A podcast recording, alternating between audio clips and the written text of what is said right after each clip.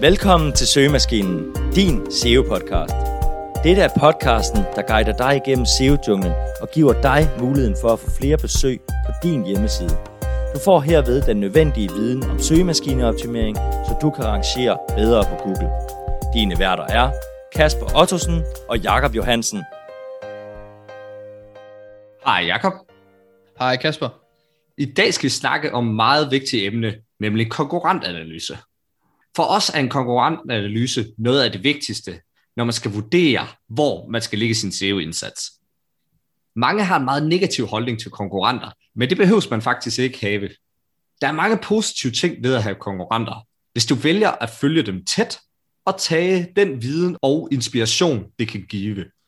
I dette afsnit vil vi komme ind på, hvornår man bør lave en konkurrentanalyse, hvordan man identificerer konkurrenterne, og hvordan du laver analysen, og hvordan man derefter bruger den. Men Jakob, vil du starte med at fortælle, hvornår man bør lave en konkurrentanalyse? Det kan du tro.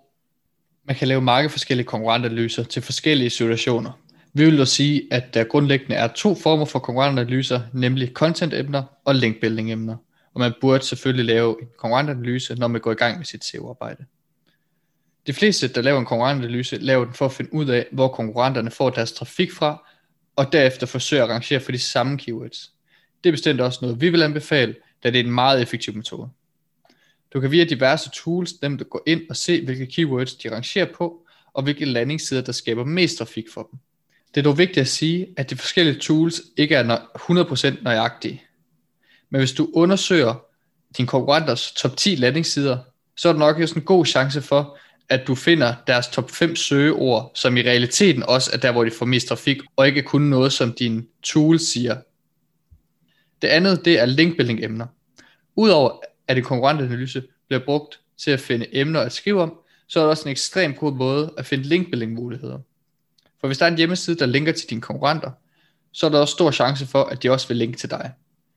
Derfor så kan en metode spare en masse tid, når du arbejder med linkbuilding, for at finde de her muligheder.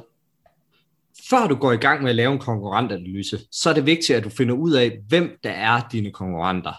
Det der er et punkt, som nogle skipper lidt for hurtigt over, og bare tager de 3-5 største konkurrenter på markedet. Men det er meget vigtigt, at du får analyseret de konkurrenter, som du skal konkurrere imod, og ikke bare dem, du stiler efter at kunne slå en dag. Så hvis du har en ret ny hjemmeside, så er det nok nogle helt andre og mindre konkurrencepræget søgninger, du skal gå efter, og derfor nogle andre og mindre hjemmesider, du konkurrerer imod. Det kan derfor anbefales, at du finder de 15-20 første emner, som du gerne vil starte med at skrive om, og kigger på, hvem der er konkurrenter på disse søgninger, og starter med at bruge dem i din konkurrentanalyse. Når du så er blevet større og stærkere, kan du foretage en ny analyse, hvor du kan gå efter mere konkurrenceprægede søgninger. Det er altså vigtigt, at din konkurrentanalyse afspejler de søgeord, som du vil gå efter, hvor du også kan levere det produkt, som brugerne søger. Nu er det så tid til at gå i gang med at lave selve konkurrentanalysen, og der er mange måder, man kan gribe det her an på. Og det skyldes, at en konkurrentanalyse kan ændre sig alt efter, hvilken situation du står i. Men tools såsom Ahrefs, SEMrush eller Moz har stort set alle de funktioner, som du skal bruge til at lave den her konkurrentanalyse. Vi har her i den her episode taget nogle eksempler med fra Ahrefs, men du vil helt sikkert kunne finde nogle af de samme funktioner i andre tools. Først og fremmest så har vi content-emner. Når vi forsøger at analysere en konkurrent, så indtaster vi domænet i Ahrefs i deres Site Explorer, hvor vi derfor har flere forskellige muligheder. Den første mulighed, det er Organic Keywords. Og under Organic Keywords, der er du muligheden for at se keywords, som din konkurrent rangerer på. Du kan både se positionen og den estimerede trafik, de får fra det her keyword. Og det her, det giver altså kanon godt indblik i de emner, som du kan begynde at arbejde på, og se, hvor der er meget potentiale for dig. En anden mulighed, det er Top Pages. På Ahrefs, der er der en tab, der hedder Top Pages, hvor du kan se de URL'er, som de konkurrenter får mest trafik fra. Du kan få muligheden for at gå ind og se, hvad for nogle keywords de her top pages, de så rangerer for. Og derfor er det en ekstremt god funktion, som lige kan give dig et overblik over, hvad dine konkurrenter gør godt. Endnu en mulighed er Competing Domains, og det her det er endnu en funktion i Ahrefs, hvor du kan se, hvilke domæner du er i konkurrence med. Det giver dig et godt overblik for at se, hvilke konkurrenter der findes, ud fra hvad for nogle søgeord du rangerer for. og derved kan det give dig et godt overblik over, hvad du, hvem du skal fokusere på, og hvad for nogle konkurrenter du kan analysere yderligere ud fra den her competing domains. Til sidst så har vi Content Gap, og Content Gap kan bruges til at analysere dine konkurrenter, og muligvis en af de bedste til det inden for øh, content-aspektet. Hvis du indtaster dine konkurrenter i den her funktion, så vil den vise dig, hvilke keywords dine konkurrenter rangerer for, men som du ikke rangerer for. Og hvis du indstiller den rigtigt med forskellige filtre og så videre efter dine behov, så vil du have en rigtig skarp liste over keywords, som du burde gå efter. Men det var content-delen, Kasper. Kan du ikke snakke lidt mere om linkbuilding-emnerne? Jo da. Når du går i gang med at analysere konkurrenternes linkbuilding-profil, så er der forskellige funktioner til det der også. Først vil vi starte med backlinks og referring domains. Ahrefs giver dig muligheden for at se alle indgående links til dine konkurrenter. Men eftersom det er anden, tredje eller fjerde backlinks osv., ikke giver nær så meget værdi som nummer et, så vil vi anbefale, at du bruger referring domains i stedet. Under referring domains kan du se alle domæner, som linker til dine konkurrenter, og hvilke URL de linker fra, og med hvilken ankertekst. Her får du godt indblik i, hvor god en linkprofil din konkurrent har. For selvom Ahrefs har deres DR-score, som du kan gå efter, kan det sagtens være misvisende. Så du bør gå igennem listen og se efter, hvor mange kvalitetslinks de har. Her kan du også se, hvilke links de har fået for nyligt, hvilket måske også gør det nemmere for dig at få det.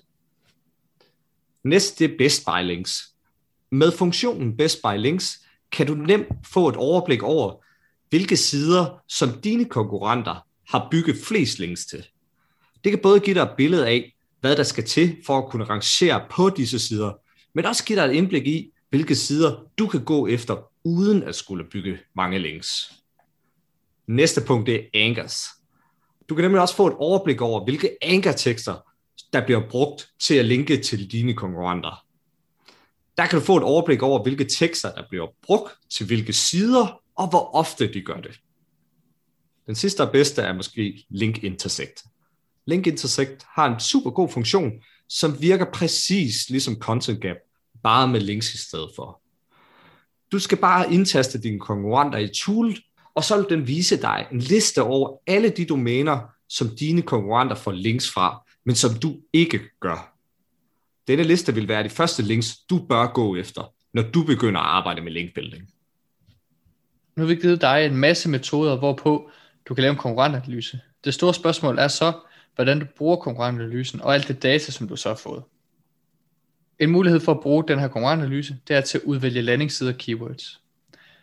Når du har en masse data på hvilke landingssider, hvor dine konkurrenter gør det godt, og hvilke keywords de indeholder, så er det tid til at udvælge, hvilke nogen du skal lave. Der vil vi anbefale, at du laver en lang liste med landingssider og deres top 3 eller 5 keywords, som de skal arrangere for. Men før du går i gang med at lave disse sider, så er det vigtigt, at du er villig til at lave minimum det samme arbejde, som dine konkurrenter har gjort. Du skal lave noget content, der er mindst lige så godt, og så skal du være villig til at bygge mindst lige så mange links, som de har gjort. Ellers er det bedre at fokusere på nogle mindre konkurrenceprægede søgeord, da du ikke vil komme til at rangere lige så godt som dine konkurrenter. En anden ting, det er at lave en linkbuilding plan. Når du udvælger, hvilke landingssider du vil bygge, så er det tid til at lave en linkbuilding plan. Her kan du for eksempel bruge listen fra Link Intersect til at udvælge en lang række domæner, hvor du skal forsøge at skaffe et link fra. Når du har lavet listen, så kan du planlægge, hvor mange links du skal forsøge at få fra de forskellige sider, og hvilke ankertekster du så gerne vil bruge. En tredje ting, det er at optimere din eksisterende content. Udover at bruge konkurrentanalysen til at finde nye content-emner, så kan du selvfølgelig også bruge den til at se, hvor du kan optimere det eksisterende. Hvis din konkurrent har de samme landingssider som dig, og de rangerer for nogle keywords, som du ikke gør, så er det nok en god idé at bruge tid på at tilføje de her forskellige keywords på din egen side. Du vil også få en bedre idé om, hvor mange links du skal bygge til den eksisterende side, og hvilke ankertekst du bør bruge. I dette afsnit har vi givet dig et indblik i, hvorfor du skal lave en konkurrentanalyse, hvordan du gør det, og hvordan du derefter bruger den. Det er meget vigtigt, at I fokuserer på de rigtige konkurrenter, når I gør dette.